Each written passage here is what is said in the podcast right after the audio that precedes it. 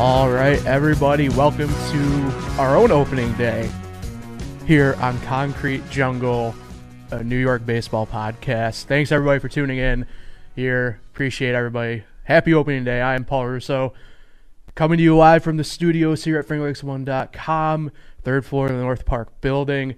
Uh, joined alongside me, my fellow co-host Kyle Evans, and behind the computer and desk handling everything on the production side. Nate Sharman, happy to have both of you along here. Obviously, you'll be hearing a lot from me and Kyle, and Nate will be chiming in as well throughout the uh, throughout the podcast uh, whenever he has uh, something to say or we toss it to him or anything like that. So appreciate you guys uh, along for the ride here, Kyle. H- happy opening day. Yeah, I'm very excited to get this podcast going. Yeah. And of course, it's opening day, which is one of my favorite days of the year. And uh, it's unfortunate the Yankees uh, got rained out today and they're going to have to play tomorrow, but still, there's several games on, and I'm very excited. Right. Yeah, certainly the case here. I agree with you. A little bit disheartening that, at least for us, you know, we, we are Yankee fans here, but um, that rained out. Obviously, not the best weather, as is the case. So we thought that beginning of April would be uh would be rough, but uh, Yeah. You know, Nate, as- there as- you go, Nate. As I was thinking, you know, just as we were getting started here, Yeah. What? How many years has the opening day of the Masters and opening day of baseball happened? Because that's the opening day of the Masters is, Right. is one of my favorite days of the year, for obvious reason. Me being a big golf fan. Um, I'm sure. It, I'm Has sure it happened before? I I'm sure it was probably more prevalent back before the MLB season became 162. okay, yeah. and a much more what I'll call commercialized product. Obviously, you know, we don't really have the numbers right in front of us, Yeah. but um, yeah, I'm assuming maybe it was probably something a little bit more common back in the day than maybe say within the past 25 to 30 or so years. So Okay, well, it's a good, it's I a good point. love the Masters. It's a good point you bring up though, because right, Masters. This is Masters, Masters week, Masters opening day, um, second weekend in April, as it always is. Well, outside of a couple years ago, but that was everything. So, um, yeah. So I, I think, um, yeah, that that'd be an interesting set. We would have to look up For sure. Um, um, so yeah, to get to. We'll, we'll- before we jump right into it, we'll we'll give you a little bit brief synopsis of what the podcast is going to be. Um, obviously, Yankees and Mets. That's the two main ones, right? We're we're in New York. That's our bread and butter. So that's what we'll talk about uh, with them. Everything kind of going in and out with them, previewing what they have ahead. Um, looking back on what they've had the past couple days, uh, going into each game. And then uh, a cool segment that I will really enjoy because I'm just that much of a baseball goober. Uh, I really do love the minor league. So we also have what, what we're calling the on the farm segment, if you will, uh, with specifically the local teams to us here Yes. uh, in the Finger Lakes area with with the Rochester Red Wings and Syracuse Mets. yeah, it's pretty cool that we have two local teams Right. uh, uh, that we could, you know, we could go to games if we ever wanted to, Right. and they're pretty close. And uh, obviously, if there's any major news, stay with like the Yankees because what's nice about the Mets is right when you think about it, uh, their main two, uh, they're, well, their top two farm teams in du- AAA and AA. Right, obviously the Syracuse Mets is their AAA team, but their AA team's right down in Binghamton. So uh, obviously, if anything happens like major with them, we'll discuss that. And same thing with the Yankees. You know, even though their AAA team is down in uh, Scranton, Wilkes-Barre, uh, obviously anything major happens there, we'll discuss that as well. But for the fake, sake of today, doing the season previews for the Yankees, Mets, and then uh, the Red Wings, Mets as well. So really looking forward to that. Um, yeah, Kyle, why don't we want to jump right on in here? Start with the Yankees. Um, so obviously the Yankees, bit of a um, you know 2021, simply put, a year of, of very high expectation and did not uh, go according to plan whatsoever. Uh, this off season was really one that I think as fans we were hoping would be uh, much more of a I wouldn't say maybe true. I, I, I- think me accepting we won't ever have an off season quite like 08, 09 again, where we just go out and literally do the home run plays of say of Sabathia and a Burnett and a uh, Teixeira, you know, plus obviously the other guys at the time like Swisher and Xavier Nady, but um, I think you know obviously really hoping that we would get uh, whether it was another top end starter or one of the shortstops, and none of this ended up coming into play at all. especially because it was a huge shortstop class. Right. And, you know, many Yankee fans wanted Carlos Correa, and uh, it took forever for him to actually, you know, choose a choose a place to go because of the lockout. And then when he did choose a place, everyone was very surprised because it was the Minnesota Twins. Right. Well, I think part of that too is not not to maybe go too far down that rabbit hole exactly, but I think you know the only guaranteed year in that contract is this year, and then the other two are option years within that. So, um, but you bring up a good point. I, I think you know the way, and I, I think obviously you know the lockout plays a part in this as well. Um, but the way that agents kind of attack free agency now, not so much the players, but I mean we see what Scott Boras has done. Obviously, you know, groups like CCA, C, CAA, um, obviously now with like Roc Nation and in the Jay Z front with that as well, uh, players going there. Um, I don't think there's any major players yet with, with, with Rich Paul and LeBron's group yet, in, at least in the MLB. But I know they're making a play there.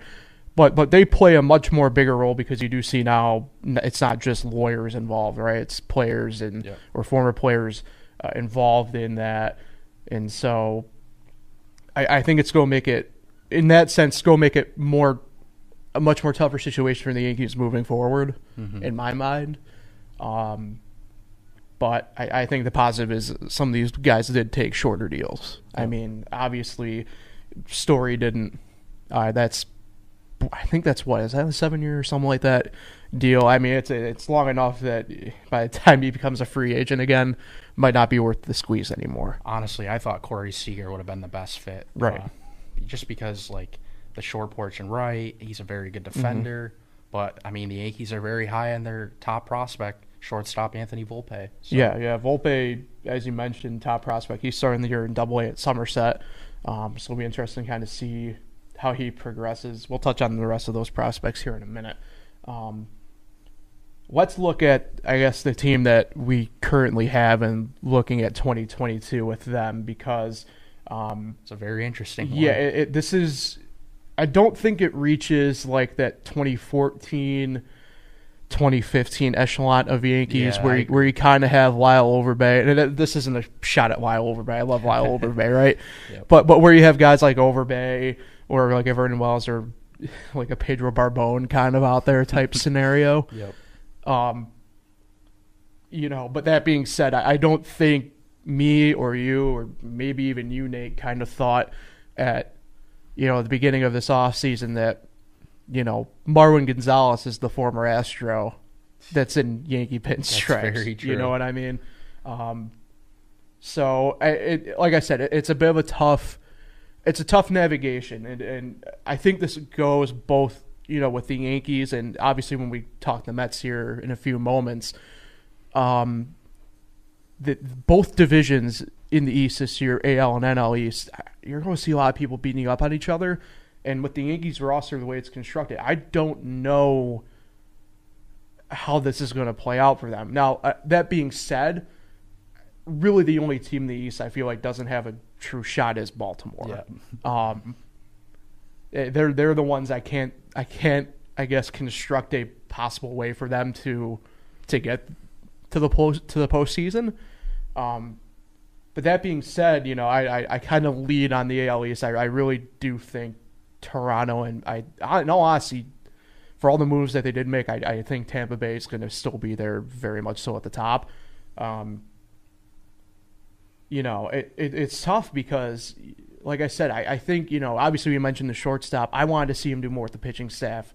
I, they just really did not do that. They didn't do really either.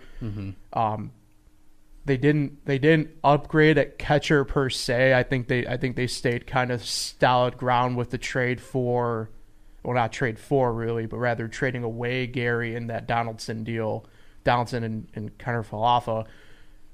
All around. And it, it, it, it, it's just such a strange offseason the roster is just it, constructed in such a way I, I don't know what to really fully make of it. Yeah, they definitely got better defensively, even Mm-hmm. at shortstop and behind the plate. But like as for the offense, yeah, Gary San, no one's like Gary Sanchez. The guy hits thirty plus home runs a year. Right. But the problem with uh, Yankee fans is they don't like how he strikes out a ton. But that could be said for a lot of other guys like Joey Gallo, Stanton. I think I think my biggest gripe with Gary has always been just how lazy he is as a, defender. I mean, catcher is a defensive plus position, as we as even I guess this very pedestrian ba- baseball fans would know. It, it's a defensive plus position. I think I'd be able to to accept his strikeout to, to homer to walk rate, whatever rate and ratio you want to go with it. I'd be able to accept that if he wasn't just a very lazy defender. Yep. Um, that being said, he was it was weird at the pandemic year. He was, I think, second in frame rate for a catcher, which is just absurd when you think about Gary Sanchez. Yeah, he had some good stretches, but most of the time, yeah, he wasn't very reliable defensively. And Mm-hmm. Right. I actually believe that some pitchers didn't even like throwing to him. I mean, Gerrit Cole Mm-hmm. apparently wanted Kyle Higashioka behind the plate. so- Yeah, that's what I was just gonna say. Didn't Gerrit towards the end of the year, end of the year last year, Gerrit Cole wouldn't have Gary behind the plate. Is Yeah. that correct? Right. called Kyle Higashioka his personal catcher. Mm. Higgy Higgy does a really great job. He's very, um, as one, I saw one article put it. He's an old school catcher with new skill sets, with a new school skill set, and I certainly agree with that philosophy for the most part. Um, he he's very much so of that class that the Yankees had, uh, more or less drafting and trading in the early part of the 2010s, where you had him, uh, obviously uh, Austin Romine, um, and the guy that kind of gets forgotten about is John Ryan Murphy within that as well, where you know none of them super excelled on offense. Really, their bread and butter was on defense. Very good defensive catchers. Um, I mean, think about the stretch that Romine had a few years ago in 2019 before uh, he walked with, in that deal. He he was very much so the, the beating drum almost of the team. Yeah. Um, had some very big hits with that Right. team. But yeah, that, that's the thing. I mean, offensively, he, he did what he had to do, and he just you could tell the pitching staff was comfortable with him. Yep. That's the key part in that. And that's what you want. Right. And I think that's, you know, you mentioned you, Kyle, and, and, and you as well, Nate, how um, if if you're aced, if you're if you're workhorse is going to the de facto backup catcher as who he feels most comfortable with, probably not a good thing. Yeah, it's definitely not a good look. Um, so let's uh, for the Yankees here just run down quickly a couple of the key. Obviously, uh, we mentioned within that Sanchez trade, Donaldson and, and IKF were the flying Hawaiian. What was what Nate? What what would you call them there for for Oh, the they haven't. There's on Baseball Reference. There's a nickname for him. Um, I think it was the Flying Hawaiian. I think Okay. you're right, Paul. Well, flying Hawaiian, I think is Shane Victorino. We'll check on that. Yeah, uh, but um, I mean, Kiner-Falefa was was kind of the guy that they were really targeting at the trade deadline last year and couldn't get uh, from Texas. So it's interesting, obviously there. Um, no more Luke Voit. Kind of uh, eased the logjam at first base a little bit. All Anthony Rizzo, and that's actually something I did want to discuss too. At the Anthony Rizzo sign, everybody wanted us to pursue Freeman. I felt like I was in the minority. I didn't really necessarily want Freeman, just the years and the money he wanted. I was perfectly fine with Rizzo still. Uh, certainly, last year's uh, kind of, if you look at the pay structure, very similar year to year to what Freeman's getting, but uh, they're both similar in age. Um, and just Rizzo's around for a short time, and to me, Rizzo and Freeman are still pretty equal players. Very good defenders, both left-handed hitters. Right. So yeah, pretty much the same player. Just Freeman would have been a lot more. And I mean, he, I do think Freeman's better, but I mean, they're like the same player, like you said. Yeah, I do, I, I, I do agree. I think Freeman's probably the better player, but I don't think it's by leaps and bounds the way some people kind of think. Yep. Um, which kind of leads to this. Obviously, now um, where does DJ LeMahieu go with the Gleyber Torres and Isiah being around along with Donaldson? Um, as you alleviate one blockade for the Yankees, you have another one kind of pop up. Yeah, that Um, was actually the biggest surprise to me. Right. The way the infield is now aligned after that trade with the Twins. Right. It's just now somebody has to sit. They have five infielders and only four spots. Right. So somebody's going to be the odd man out every day. Mm-hmm. and it's really hard to take either Gleyber, Torres, or DJ LeMahieu's bat out of the lineup. And honestly, I know Gleyber struggled last year, but Mm-hmm. I think he's going to have a bounce back year, especially now that he's back at second and he's comfortable there. Right. Yeah, I think. Um, yeah, it's something I think we were all in agreement on for the most part. Right, is Gleyber just is not a shortstop. Yep.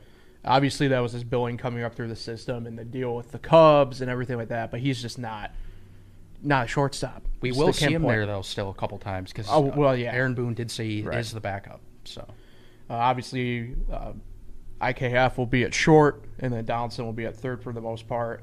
Um, and then the outfield, uh, pretty much the same thing. Uh, no Brett Gardner, as I'm calling it, yet, which I don't want around anyway. But I think there's still a chance um, eventually. but yeah, we're looking at Gallo, Hicks, Judge, and you know they have Stan List as a DH, um, but I expect Look, to see him. I I think I think he's going to be outfield. Honestly, he's a sneaky good defender. He doesn't make any errors out there. Um, in fact, when he is, was in Miami, he was a Gold Glove finalist year in and year out. Um, you know, I, I I I I would personally feel plenty comfortable with him. In all honesty, probably him being in the field and Gallo being more at the DH. totally agree with that. Are you worried about Stanton with injuries playing the field often, or I think the injury thing is. I mean, he hasn't had a debilitating injury now for the better part That's of true, about right. three years. It seems to be I better mean, when he's in the outfield. Yeah. Um, because he's not like sitting around and Right. only getting wanted bat every couple innings. Right. He's always moving, even when he's running out to a spot.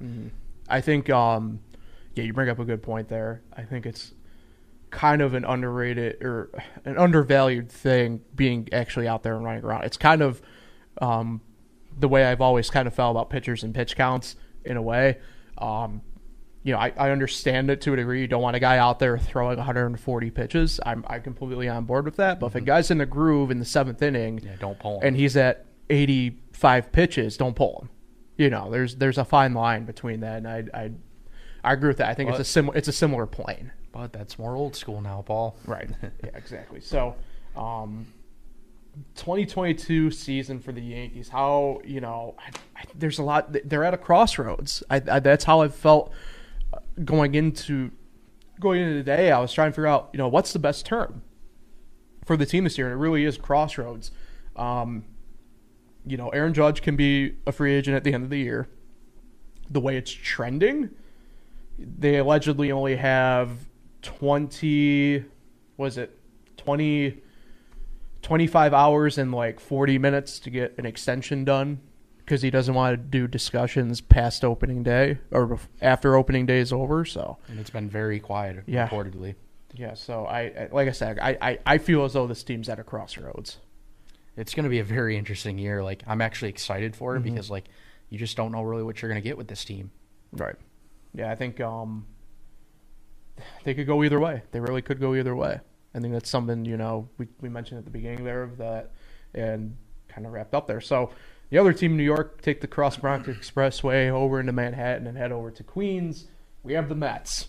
Uh, different team with a different attitude compared to the yankees I, in my mind this And year they- uncle uncle steve was not afraid to spend money Yeah, they had a much much better offseason than the Yankees did. Adding Max Scherzer was huge. Yeah, and I, I wasn't even actually going with Scherzer. Obviously, I think that's the obvious one, but you know there were a couple names that the Yankees were trying to go after that the that they ended up that the Mets ended up getting. Notably to me, Chris Bassitt and Starling Marte. Yeah. Um, you know this is a this is a team that um, you know look like I said I, I think the NL East is going to be very much I as opposed to the AL East. I think there's a case for every team the NL East to get to the postseason. I can see routes for every single one of them. Yep. Obviously, Miami, that's probably a little bit more of a stretch, but um, they're trending in the right direction. Obviously, the Braves, defending World Series champions. Um, the Nationals, you know, they're a funky constructed team. I will say that about the Nationals. I think but, pitching is an issue with them. But I can see that. I could see them potentially making some sort of run. Um, obviously, the Phillies uh, bolster lineup. Pitching's fairly middle of the road. I'll say with them overall, but that lineup is tip for tat. I mean, They're there- there's score a no, lot of there's no there's no easy out for them. Um, and then obviously the Mets. I mean, they they are a team that, in my mind, I I can't remember who exactly said on Twitter, but they are the new headliner in New York for baseball. I think they just are. Um, obviously, you mentioned Scherzer. We haven't even gotten to don't even for, don't even bring up like Degrom anymore in a weird way. Even though to me Degrom is still the best pitcher in baseball, hands down. Um, and their starting lot, their starting rotation to me, it's it. Obviously, people talk or will talk a lot about the front end of that rotation this year, and rightfully so. Right with Degrom and Scherzer, you quite literally have two full fledged aces on that team, and obviously we jokingly say that about some teams how they could have two aces or three aces or you know, I think maybe the last time we could justifiably say that was maybe, you know, the Braves back in the day with Maddux, Smoltz, and Glavine. This Mets team, you have two legitimate aces, and the guys after that, sure they're not aces, but you put them on other teams, their odds are they're probably going to be the two guy, the second guy in that rotation, right? Obviously Bassitt. Bassitt could probably have made a case that he was the A's ace, in all Oh, yeah. honesty. Um, obviously Cookie Carrasco, he's back for a full year, which is really fantastic to see overall in the grand scheme of things. Um, and then obviously their opening day side with Tylor Megill. Um, And even Taijuan Walker, he had a well, pretty that, solid year. exactly. I mean, Ty Walker's a very good pitcher, a guy that the Yankees tried to go after last offseason and couldn't get. Although he is um, dealing with a knee injury right now, so we'll see how that goes. Yeah, I know. I think he's. I think they only have him listed as day to day right Yep. now, but Something um, to watch. they, though. they'll be an interesting team, and and what helps them is they they don't necessarily need their um, prospects up right away. Oh, by the way, also Trevor Williams Yep. that they can use to start as well. So, um, what are your, I guess, the initial thoughts on them? Because, like I said, they I think they're the headliners this year in New York. I think if they stay healthy, they're definitely a playoff team. Mm-hmm. And the with their pitching, if their bullpen can be pretty solid as well, I think they could make a run in the postseason. Right. So, obviously, the other guy that they got in the A's, Yo Mark Canha, kind of negates your need for Conforto. Conforto's still a free agent, or as uh, Nate Nate calls him, Kinsucco, right? Something like Oh, that. yeah. Okay. Just wanted to double check. I don't want to be tagged with that name. um, and it's interesting. The the Mets, in my mind, are, are a very good team now with the universal DH because now what helps is you have pretty much a three guys you can choose from to be your DH with on roster. Pete Alonso, who not the best defensively at first, but also if you were to put Dom Smith at first, not exactly the best defensively either. Uh, we'll get to him in just a second. Um, back from a full year long suspension, Robinson Cano, which I don't know fully what their plan with him is yet. I heard like first base sometimes. yeah, which I think you're going to see them just kind of cycle those three guys out and play him at DH. And then Dom Smith, who came on really great in my mind over the course of the past 18 months. Obviously, the full year last year and then the shortened season in 2020. Um, obviously, I don't think he's going to be quite that prospect that they thought he was going to be coming up. Um, but that slightly watered down version of him, I would more than be happy to take if I was a Mets fan. Absolutely. Um, so their opening day, their opening day roster's nice. I, I, we keep talking about it a little bit here. Um, obviously, you know, like I, like we mentioned, they went out, they got they got their signings. To me, their biggest question mark may come at catcher. I'm a big James McCann fan. Um, but if there was a glaring spot, I think it'd be catcher. Yeah, I do agree with that. They're pretty strong at every other position. Um, so let's look at, to me, quickly look at their prospects because, like like we mentioned at the top a little bit there, they have the direct pipeline with Syracuse and Binghamton, and really the Mets, the only team outside of New York State for them is their A club in St. Lucie, Florida, um, which is where they hold spring training. Um, so you look at their their top prospects, right? Francisco Alvarez, still probably a two years away. He's going to be at Double A, but he's a catcher. You know, you never know. Uh, there, Brett Beatty's at or Brett Baty's at Double A. Um, Binghamton. They have a lot of their prospects stashed at Binghamton right now, and I think that's something to keep an eye on. This is where Double A you find out who is who's going to make it and who's not. Yep. Um, obviously, single A is where if you're remotely good, you're going to make some headway. Triple A is where you know you got what I call usually your lifers for the most part. But double A is where if you're good, you're going to find out there. So to be interesting to kind of see how things play out with the Mets at Binghamton this year. And then Matt Allan, uh, their fifth best prospect, he's oh, whenever he comes back, he'll be at Brooklyn to start the year the way it sounds. Uh, that's their high A club or advanced A, I think it's technically called this year.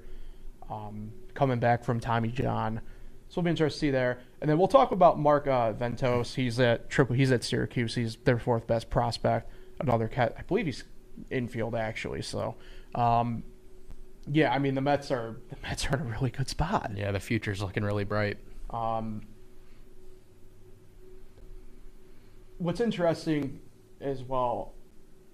So let's actually go down their se- their series with Washington here opening weekend because they already have all their starters set and ready to go. It's a nice positive thing for them. Yep.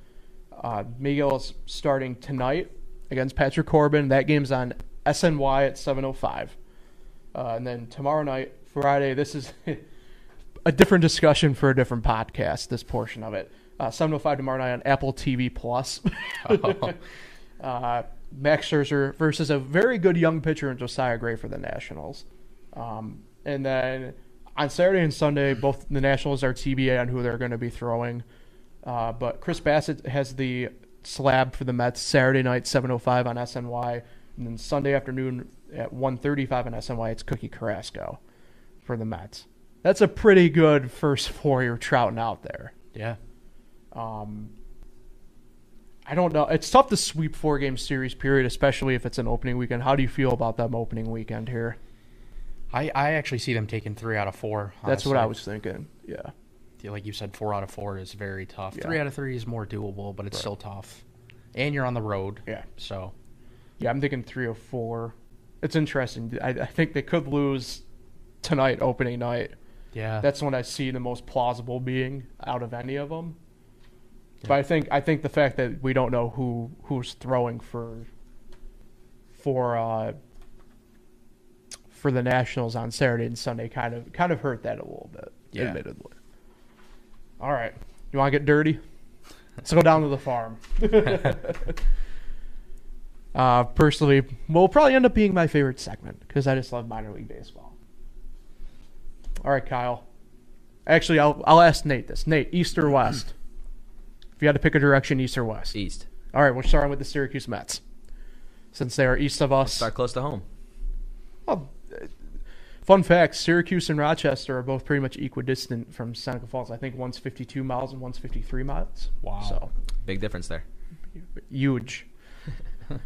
so Syracuse Mets, uh, happy day for for I'd say us baseball people out there. The AAA, AAA, and actually all minor leagues are back to their original league name. So the AAA East and West are back to being International League for the East and Pacific Coast League for the West. So Syracuse Mets and Rochester are both in the uh, the International League, both actually in the Eastern Division as they usually are anyway. So that'll be fun to see.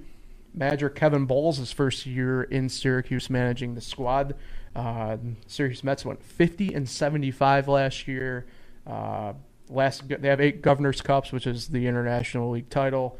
Uh, they have eight of them. Last one coming in 1976 wow. and one Junior World Series 1970. Notable people on the roster, obviously mentioned Mark Vientos. They have a couple other guys. Uh, Khalil Lee back in Syracuse to start the year. Nick Plummer, the eighth best prospect for the Mets, came over. I think they claimed him technically off waivers from the Cardinals. I remember him being in the Cardinals organization for a little bit. Uh, name that might come out and strike with chord with a few of us out here. Mike Montgomery came over on a minor league deal. He's there. And then a couple other uh, top 30 prospects also starting the year in Carlos Cortes, Josh Walker, Carlos Rincon, and Nick Meyer. Um, yeah, the Syracuse, the Syracuse team, obviously minor league baseball baseball's already started. They, they started last Tuesday. Um, Syracuse and Rochester both are kind of similar teams to me. Um, I think one excels better at offense, other one definitely brighter pitching wise, but they both kind of have the same, uh, I guess, vibe and, and kind of uh, uh, direction about them at the moment. Yeah, I think they're actually going to finish with like a similar record. Yeah. I think they're both going to miss the playoffs, honestly, but Mhm. we'll see what happens. Uh, both teams, Rochester's been part of the Copa La Diversión. Syracuse is now in on that as well as they will be the Congresos de Syracuse. Uh, at the moment, they only have three dates announced this year May 15th, uh, July 14th, and September 8th.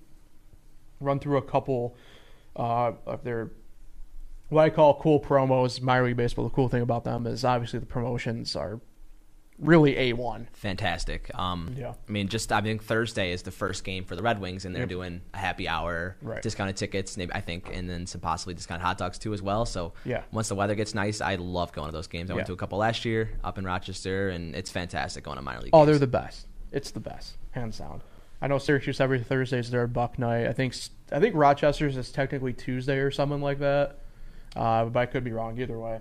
Uh, the main I know they call- do bark in the park too as well, which yeah, is cool. both both teams do bark in the Yep. park. Uh, I'd recommend at least for those nights where it's fairly regular promotions, just check their websites um, for that. But the cool ones that I've highlighted here, see if we can get some reactions out of you and, and Nate. You guys like superheroes? Well, Syracuse has two Marvel superhero nights in- in conjunction with a grand minor league thing on May 6th and July 16th. believe Spider Man will be at the May one and Iron Man will be at the July one. I'm more of a Spider Man guy, but uh, Pride Night on June 9th, Juneteenth celebration on June 30th. Um, so I'm I don't know if you guys saw, but every every year on opening the opening night eve, as I call it, I'll share the the Field of Dreams speech. People will come, right? People will come every year. And um, on July 30th this year, Dwier Brown, who starred in Field of Dreams as Ray Kinsella's father, is going to be signing autographs and making an appearance on July 30th in Syracuse. Oh wow, that's really Yep. cool. Um, That Field of Dreams game last year in the MLB was, was pretty cool. right. Definitely got. They're keep doing it doing again this year. Yep. Okay. Um, Yankees involved again in that? no. Okay. No, I can't remember. I think it's Cubs and Twins or something like that, or Cubs and Brewers, something like that. Um, I don't know if they're able to call it Office Night. I don't know if that was a copyright thing, but Leslie David Baker, who played Stanley, will be there on August 12th. Um, and then um, us baseball fans, we know who Phil Regan is, former Mets pitching coach. I think that was technically his last job. Uh, he's having a bobblehead night at Syracuse on August 13th. So looking forward to Syracuse uh, going making some trips up there, and then for the Rochester Red Wings, as I mentioned, International League East as well. Um, oh, Syracuse. I don't know if you guys were able to add two two and two together, but Syracuse Mets affiliated with. The New York Mets. Good job. Rochester Red Wings uh, affiliated with the Washington Nationals. Uh, manager Matt LeCroy, former MLB player, actually played in Rochester a little bit, back for his second year um, in the dugout for the Red Wings. Uh, 10 Governor's Cups for the Red Wings, last one coming in 97. Uh, record last year of 49 and 77. Um, not as much top end prospects on the Red Wings compared to the Mets, uh, but the Nationals' number one prospect in Cade Cavalli is starting uh, the year in Rochester. And he's actually starting tonight. Yeah, I was about to say that. And even though he's on the prospect list anymore, Luis Garcia is starting the year in Rochester as well. Um, and then they have a couple lower end uh, guys there as well. Tres Barrera's back um, catching. Uh, I'm guessing he'll be probably used on a taxi role this year with the Nationals again. He's actually off to a good start. Yeah. Back to back multi hit games to start Yeah. the year. Um, and then Lucius Fox, who I remember coming up, was a big Royals prospect. He's uh, got claimed off waivers by the Nationals, so he's starting the year in Rochester with them. Davin Casey making the jump from Double A in Harrisburg last year, coming up to Rochester for Triple A this year. And then there's a couple other guys that I just want to bring up because Rochester to me has always been, even in their Twins days, being affiliated with them, kind of having these major, major league experience guys on the on the team. Um, Tyler Clippard, Carl Edwards Jr., and Hunter Harvey out in the bullpen. Some Yankees legends right Seth there. and Seth Romero. Speaking of Yankee Oh, legends, wow. uh, and then also uh, in, I guess position player wise, technically Gerardo Gerardo Gerardo Parra is going to be in Tough name to Rochester again to start uh, the year, which is pretty interesting uh, as well. Uh, Richard Urena, uh, most notably, I'd say with Toronto is kind Yep. of where most people probably will recognize his name from. He's there as well. Andrew Stevenson, former Philly prospect, uh, coming back over from the Nationals side. I think he actually technically started his career in the Nationals organization. Pretty solid outfielder. Yeah. Um, and then I just want to give a shout out to uh, a guy who is back with Rochester, even though he's not on the 40 men, Jake Noll.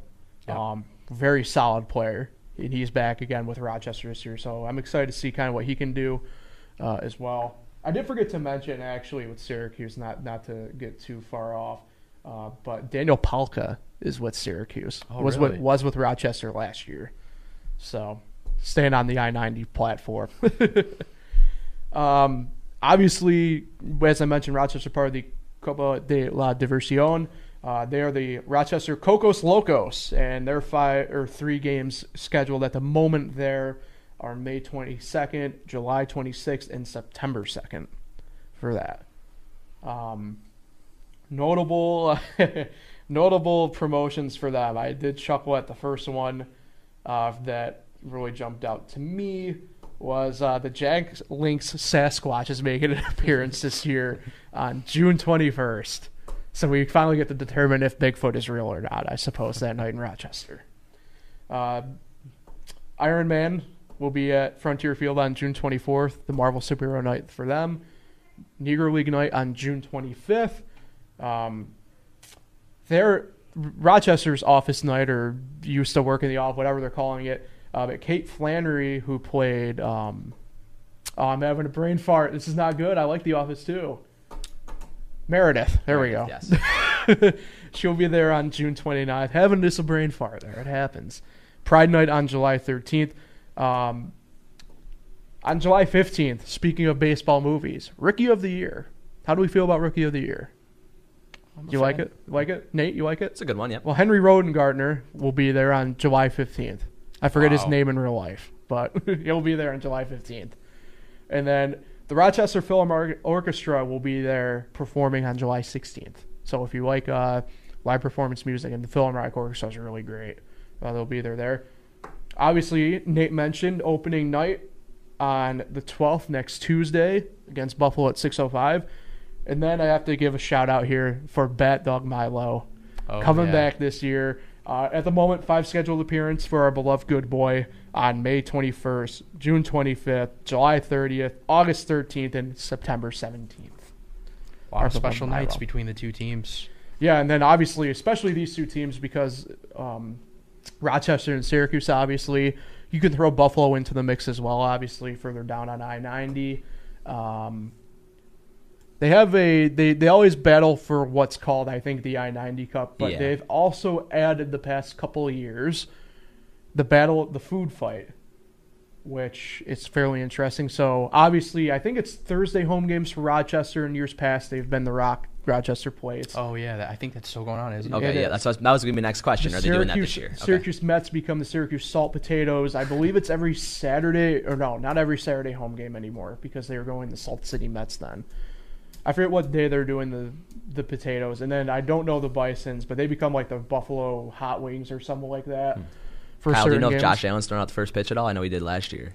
I don't think he's gonna this year, but yeah, it was cool last it was pretty cool last year, and seeing him at, next to uh, Vladdy Jr.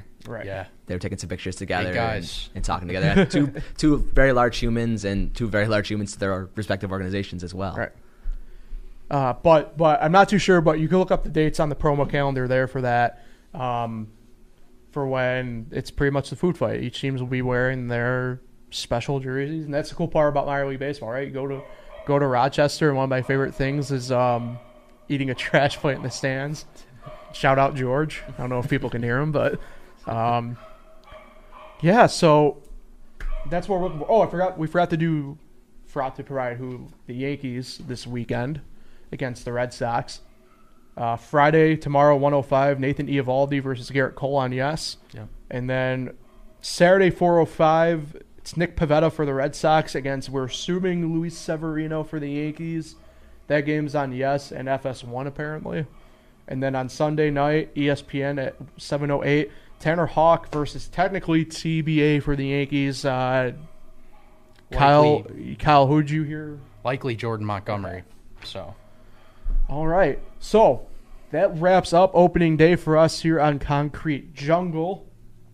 Uh, so we are scheduled every Monday and Thursday here throughout the regular season. Uh, Thursdays will be at 11 a.m. just like today. Uh, Monday, next Monday, we're planning for 9 a.m. We're going to do 9 a.m. because that's when it works best for us, and uh, we we're busy in the FingerLakes1.com studios. We have to be honest with you. We, we just the amount of content we produce and the great content we got, it happens. Hopefully, we can get Kyle out of bed by nine o'clock and here in the studio. Yeah, it's going to be a slight problem for you. hey, it's baseball talk. I'll be here on That's time. true. No, My you- man. Kyle never misses the baseball talk. And credit to Kyle Evans. Earlier in the week, we were talking about uh, recording today, and he said, it, you know, we can record at eleven o'clock, and you know, because the Yankees aren't going to play today, and news comes out that The Yankees move to tomorrow. Nos- Nostradamus over here, eh? what are the lotto numbers? I'm a weather guy. Oh, okay. Fair enough. So yeah, make sure you come back with us here on Monday, 9 a.m. We'll recap the weekend for the Yankees and Mets, preview the midweek stuff ahead. Uh, make sure you catch us live on YouTube, and then you can check us out on all major podcasting platforms to give a listen to afterwards. For Kyle Evans, I'm Paul Russo. Everybody, Finger Lakes One. Thanks to our producer Nate Sharman.